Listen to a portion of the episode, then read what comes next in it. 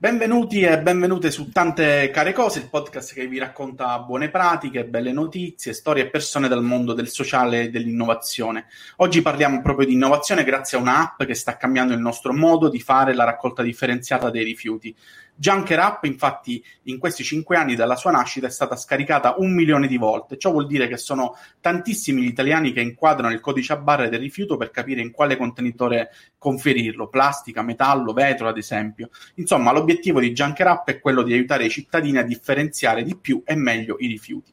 Siamo in compagnia di Noemi De Santis, ciao, socia fondatrice e responsabile della comunicazione di Junker. Intanto la salutiamo e ci rivediamo tra pochissimo dopo la sigla. Ciao.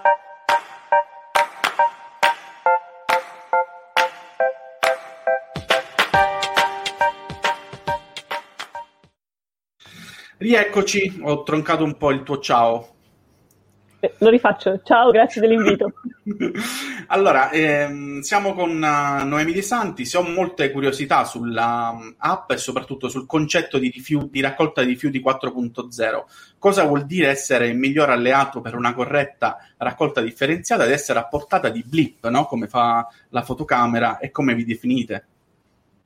Ci piace questa, questo nostro payoff che dice la differenziata non ha più segreti eh, oppure la differenziata a portata di blip. Perché blip? Perché non devi neanche toccare un tasto, fa tutto l'app. Tu apri l'app, inquadri il codice a barre e ti legge il prodotto, lo riconosce e ti dà l'identikit del prodotto, mate- componente per componente, materiale per materiale. Quindi non ci sono più né dubbi né errori, neanche in buona fede come tutte le cose geniali, eh, permettimi, si parte da un'idea molto semplice, no? riconoscere un oggetto, suggerire dove va gettato. Come è nata l'app e da dove siete partiti?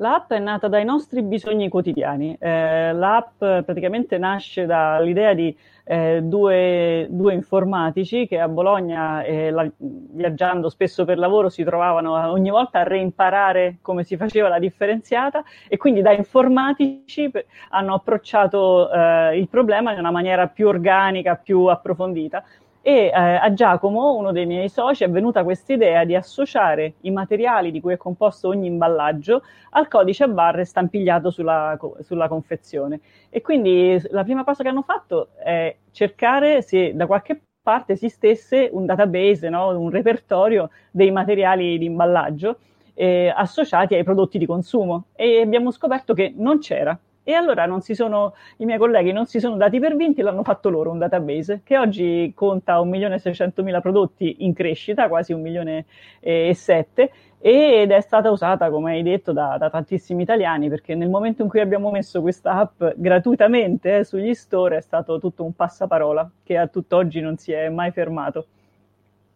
Eh, diciamo, la, il passaparola di fatto è la, la fortuna anche di questa, applicazione, no? Cioè, nel senso, sono le persone che cercano e che promuovono questa app. Infatti la buona notizia di oggi, quella che io vengo a portare eh, in questa chiacchierata, è che in realtà gli italiani erano pronti a usare uno strumento anche sofisticato no, di questo genere per fare una, racco- una, cosa quotidiana, banale, noiosa, difficile come la raccolta differenziata. Nel momento in cui lo strumento eh, che riconosce ogni prodotto è apparso sul mercato è diventato praticamente un eh, un risolutore di tutti quei problemi che ogni giorno ci poniamo no? di fronte ai bidoni dicendo questo dove lo butto, questo dove lo metto. E il passaparola è stato incendiario. Noi abbiamo, mh, ci accorgiamo che praticamente ogni settimana si accendono focolai di utenze che scaricano l'app in comuni sempre nuovi. Tipicamente nei comuni che partono con la raccolta differenziata e, e quindi c'è quel momento di panico in cui si passa dal sacco tutto grigio, tutto insieme, no, al dover separare e quindi così siamo cresciuti e, ed è stata una bella avventura. Junker è stata tradotta in dieci lingue e voi mm. prestate molta attenzione all'accessibilità perché eh, di fatto l'app è anche utilizzabile da non vedenti. Sì, ci abbiamo eh, tenuto molto a questo aspetto perché per noi la sostenibilità deve essere non solo quella ambientale, no? quindi ridurre al massimo la raccolta indifferenziata, che è l'obiettivo per cui abbiamo poi fondato l'azienda intorno all'app, ma deve essere anche sociale. Eh, sociale significa che la devono poter usare eh, non solo gli italiani, ma anche i turisti, e quindi l'abbiamo tradotta nel tedesco, l'inglese, il francese, lo spagnolo, il russo, quelle tipiche da, del turismo, ma anche chi si trova in Italia, le tante comunità che si trovano in Italia per lavoro, ma che sono straniere, e quindi l'abbiamo tradotta in cinese, in russo, in bulgaro, in rumeno, tutte le, le lingue più, più diffuse tra i lavoratori stranieri. Però poi chi è che rimaneva fuori? Rimanevano fuori i non vedenti, perché questa, chiaramente questa app presuppone che tu legga l'identikit del prodotto una volta che l'hai scansionato. E quindi con l'aiuto eh, di una signora gentilissima che, che, si è prestata, abbiamo fatto in modo di ehm, collaudare Junker in modo che fosse ottimizzato per essere letto dalle applicazioni dei non vedenti che leggono le schermate all'interno degli smartphone non so se l'ho spiegato in maniera intellegibile. E quindi ehm, questa signora poi mi ha detto, dice io lo uso anche al supermercato perché siccome riconosce il codice a barre anche per storto, no, ed è velocissimo, mi legge che prodotto sto inquadrando e mi permette di scegliere tra le varie varianti, per esempio di pasta piuttosto che di altri prodotti e questo ci rende molto orgogliosi. Wow. Ehm, dicevi, riconosce um, Junker oltre quasi un milione e settecentomila prodotti, ma il tutto diciamo, può aumentare esponenzialmente perché c'è un'altra buona notizia, una grande novità da pochissimi giorni per la ricerca dei, dei rifiuti. Eh, basta adesso fotografare un, un, oggetto, inviare l'immagine al sistema che grazie ai suoi algoritmi riconosce eh, appunto il prodotto e risponde fornendo tutte le informazioni sui materiali che lo compongono e sulle mo- corrette modalità di conferimento. Esattamente, questa è una grande innovazione che ci fa fare un salto ancora in avanti rispetto eh, anche alla lettura del codice a barre, perché se ci pensiamo, tantissimi prodotti non sono dotati di codice a barre, dalle vaschette di polistirolo eh, a, a, ai RAE, una volta che io ho comprato un apparecchio, eh, butto tipicamente la confezione, poi anni dopo mi trovo a doverlo buttare, pensiamo a un telecomando, no? pensiamo a, a, tanti apparecchi, cuffie, auricolari, mh, le cose più disparate che eh, appunto non hanno più un codice a barre della confezione. E quindi adesso, dopo mh, oltre un anno di lavoro, eh, i miei colleghi hanno messo a punto un sistema di riconoscimento della forma dell'oggetto, del, dell'immagine dell'oggetto, per cui eh, Junker eh, inquadra, l'utente scatta la foto e Junker ci pensa, cerca di eh, confrontarlo con il suo database di immagini che abbiamo e un database di Google, che in questo caso eh, utilizziamo, per trovare dei match positivi e a quel punto dà il suo responso. La cosa mh, carina è che siccome adesso è ancora sperimentale perché è un machine learning, quindi sta imparando, abbiamo bisogno dell'aiuto di tutti voi, di tutti, perché a volte Junker banalmente non ci azzecca. E, e allora ci sono due tasti in fondo, eh, corretto, sbagliato, e bisogna dirgli se è corretto, se è sbagliato, perché ad ogni aiuto che gli diamo eh, impara eh, qualche cosa in più e quindi la prossima volta, per esempio, non sbaglierà. Era divertente perché all'inizio scansionavo gli occhiali, non ci azzeccava mai, alla terza, quarta volta, alla fine, a forza di dirgli sbagliato, sbagliato, è questo, è questo, è questo, alla fine ha, ha imparato. L'ho detta scherzando, ma se ci pensate, ha un grandissimo potenziale, per cui se imparerà bene sarà in grado di aiutare veramente a differenziare qualsiasi cosa. E la reazione, diciamo, degli utenti a questa novità hanno, si è capito subito come, come utilizzarla, vi sono arrivate delle segnalazioni curiose.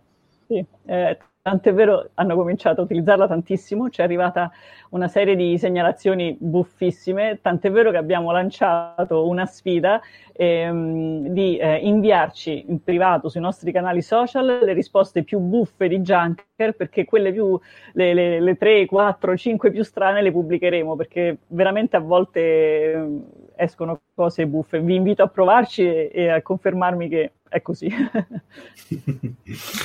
allora, Noemi, tra i dati più importanti da segnalare anche il numero di comuni italiani. Sono quasi 800 quelli che hanno scelto di partecipare a Junker.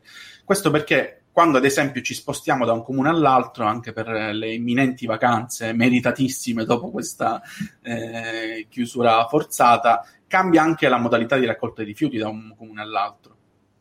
Sì, la cosa che che in realtà fa impazzire gli italiani è che eh, se si spostano appunto per lavoro, per vacanza, da un comune all'altro, eh, la raccolta può essere diversa perché giustamente dipende dalla disponibilità degli, degli impianti sugli specifici territori. Quindi eh, noi abbiamo inserito in Junker la geolocalizzazione che permette di far scendere le configurazioni e le suddivisioni esattamente del posto in cui mi trovo, che è utilissimo soprattutto per i turisti o per chi magari appunto per lavoro no? si divide tra due comuni diversi.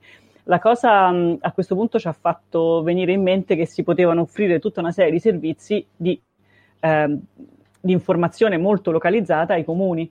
Eh, tant'è vero che mentre la versione di, gratuita di Junker è disponibile per tutti, se un comune si abbona aggiungiamo le, le, informazioni sul suo territorio, addirittura l'ubicazione del bidone degli abiti usati, della raccolta delle, eh, so, delle pile piuttosto che dei medicinali scaduti.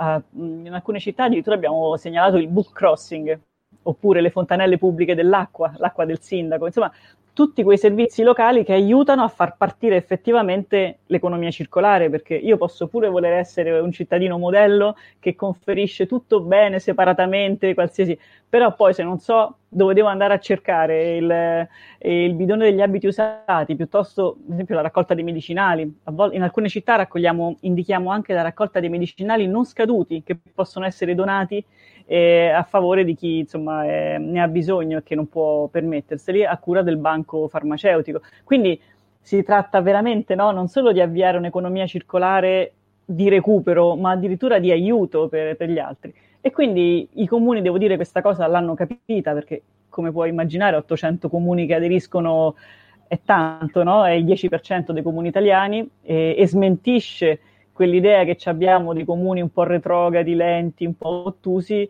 dimostrando esattamente il contrario, che quando un'opportunità c'è, la colgono.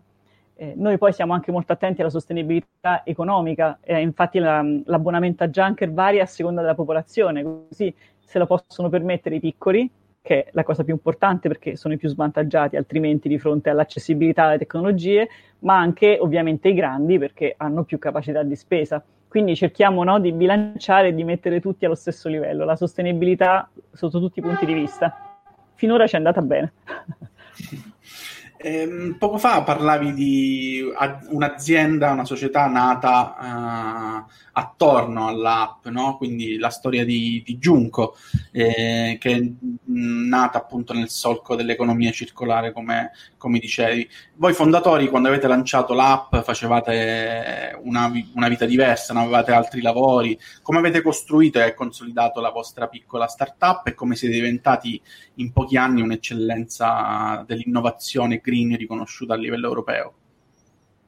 Allora, la risposta di getto sarebbe che ci siamo presi un sacco di rischi e ci è andata bene, perché tutti in realtà, mm, sia i colleghi informatici, sia figure come la mia o quella del socio che si occupa della parte legale, ehm, ma tutti avevamo altri lavori, altre carriere ovviamente no, consolidate però questo progetto ha mostrato subito uh, dal lancio che aveva delle grandi potenzialità.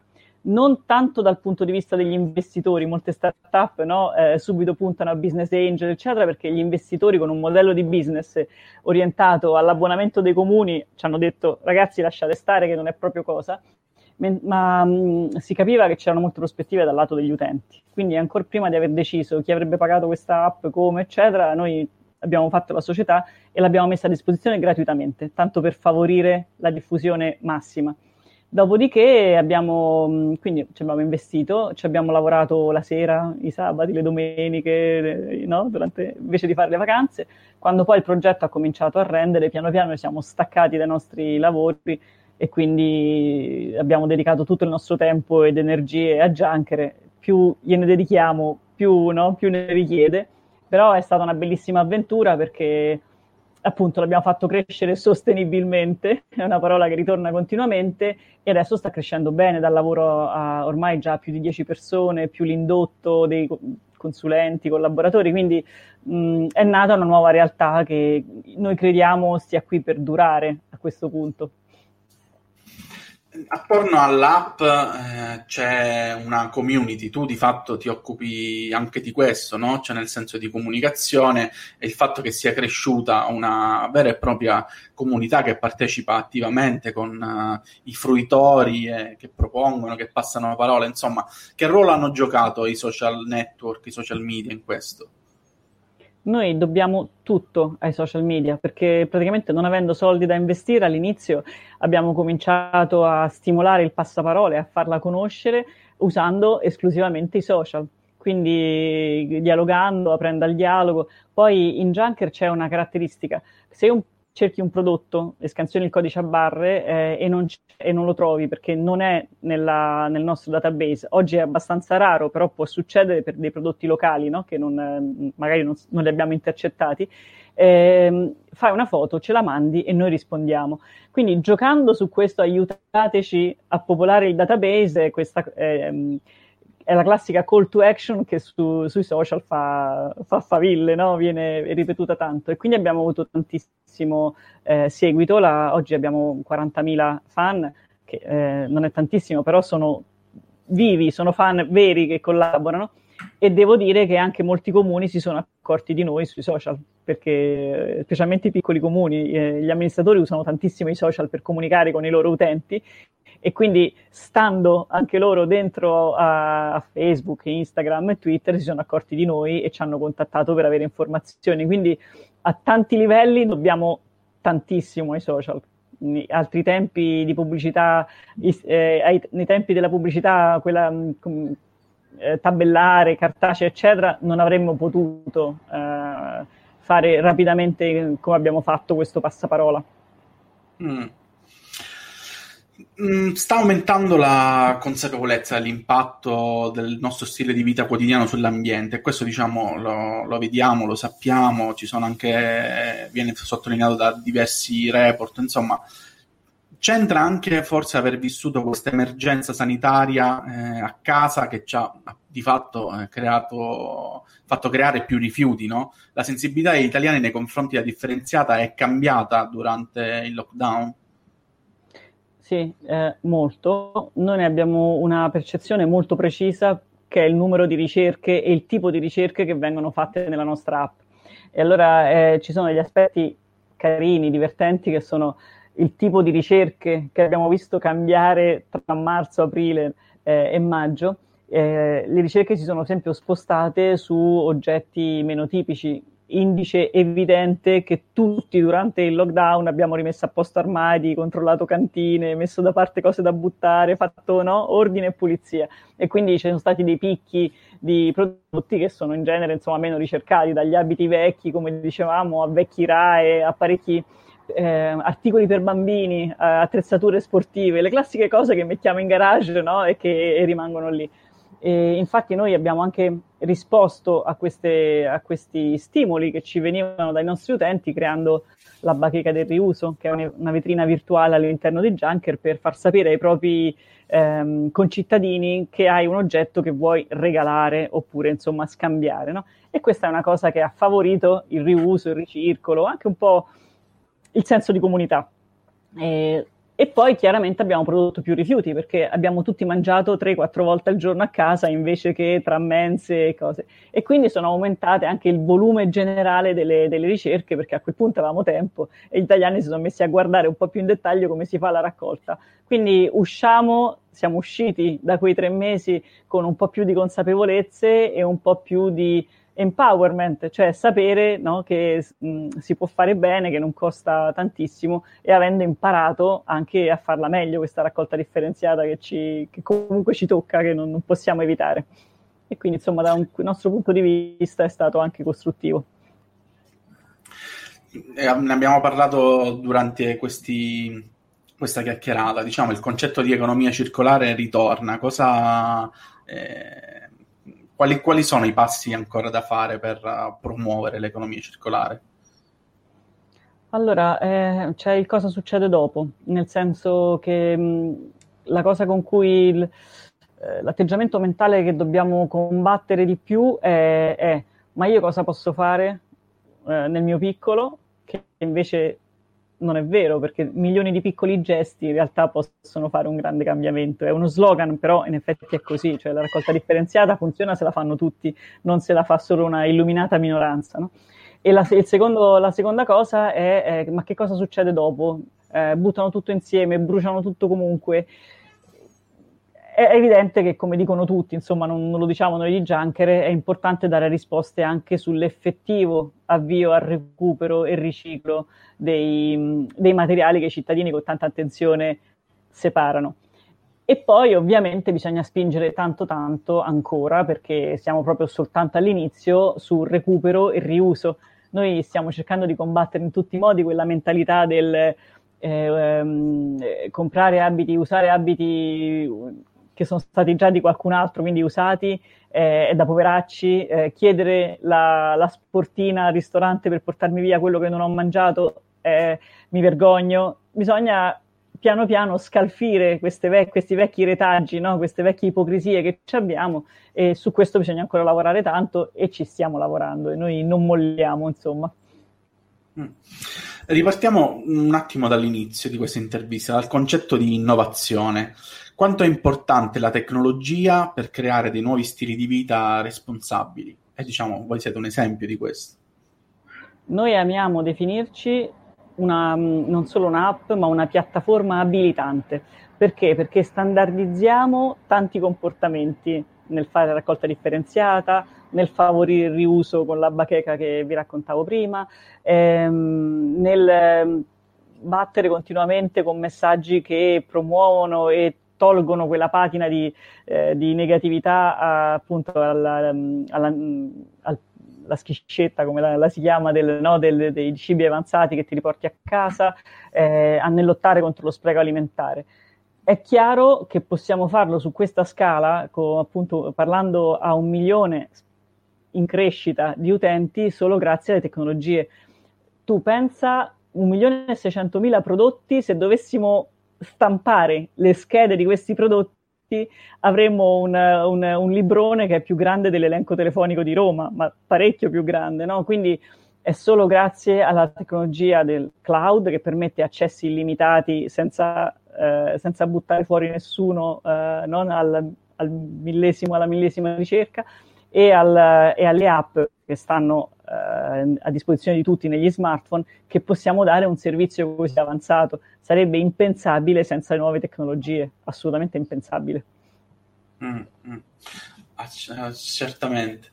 E, mh, mm, diciamo, come ultima, ti ho fatto un sacco di domande, come ultima, come ultima domanda volevo mh, mm, chiederti una cosa che riguarda un po'... Eh, appunto ne abbiamo date alcune di buone notizie in, questi, in questa ventina di minuti. Eh, ma qual è la buona notizia che vorresti davvero leggere domani? Questa mi spiazza perché ne vorrei leggere tante. eh, vorrei che la cosa più importante sicuramente per noi è che ci fosse un po' più di coerenza tra i messaggi che vengono da vertici da, da, dall'alto e poi le azioni che ne conseguono. Cioè, se l'Italia vuole davvero andare verso l'economia circolare, si deve dotare di, degli strumenti che permettono di chiudere il cerchio e quindi banalmente no, gli, eh, gli impianti, che tra l'altro darebbero tanto lavoro, riconvertirebbero tanta disoccupazione in nuove occupazioni. Noi ne siamo in piccolissimo un caso, cioè abbiamo dato occupazione creando queste figure eh, a metà tra il tecnologico e l'esperto di rifiuti, no? di imballaggi, di materiali, che è una cosa nuova. Quindi quello che vorrei è che veramente rispetto ai proclami, agli indirizzi, ai buoni propositi, poi sui giornali qualche tempo dopo si leggessero anche finalmente delle azioni concrete, insomma, no? Di aperture di impianti, di, di, di, di, facilitazione anche nella legislazione per avviare al riuso, perché per esempio l'Europa, e poi qui chiudo, eh, ci ha praticamente ha creato una direttiva per cui è finalmente sdoganato il fatto che lo scarto di un'azienda possa diventare la materia prima di un'altra, cosa che finora era impossibile, la banalizzo, però era impossibile perché quello era considerato rifiuto. Adesso scarto e rifiuto non sono più la stessa cosa, perché appunto uno scarto di tessuto può essere usato per fare altre cose meno pregiate, no? eh, ed è solo un piccolissimo esempio. E quindi noi stiamo recependo questa, eh, questa legislazione, ma sembra che lo stiamo facendo con un progetto di legge che la rende ancora molto tanto complicata tanto da non valerne quasi la pena. Allora questo non va bene, insomma, ci vuole un po' più di concretezza e anche forse un po' più di coraggio. Mm. Allora, ultimissima domanda. Eh, come trasformare i rifiuti in risorse? Di fatto è il titolo di questa chiacchierata. Separandoli, nel nostro caso, la risposta di Junker può solo essere separandoli molto bene in modo che al tuo comune mandi delle materie prime eh, seconde, plastica, carta, alluminio, che siano pronte da mandare a riciclo eh, pensa che in Italia l'alluminio che circola, tutto, da quello delle macchinette del caffè a quello delle lattine, co- è tutto riciclato. Da anni non stiamo acquistando più, lo dice CIAD, quindi non lo diciamo noi, il consorzio del, dell'alluminio. Eh, non stiamo più acquistando l'alluminio materia prima, che tra l'altro costa anche tanto, eh, anche proprio la fonte. Eh, e quindi questa è una notizia bellissima, cioè mostra che si può fare, no? vivere di riciclo infinito. E quindi questa è una bellissima prospettiva a cui guardare sempre. Ok, allora scaricatevi eh, Junker App se non l'avete fatto, insomma, eh, subito, è, subito. è, importante eh, perché appunto ognuno di noi può fare la propria parte e quindi magari conferire appunto dei, delle materie prime più, più, più pulite possibili, no? Dal, eh, e quindi, insomma, se avete qualche dubbio, mi raccomando, guardate e soprattutto fotografate, perché adesso dobbiamo, dobbiamo aumentare questo database tutti insieme. Mettetelo, mettetelo alla prova, fatelo lavorare. Grazie mille a Noemi De Santis, grazie a Junker e grazie a tutti voi per averci seguito. A presto. Grazie, buona serata.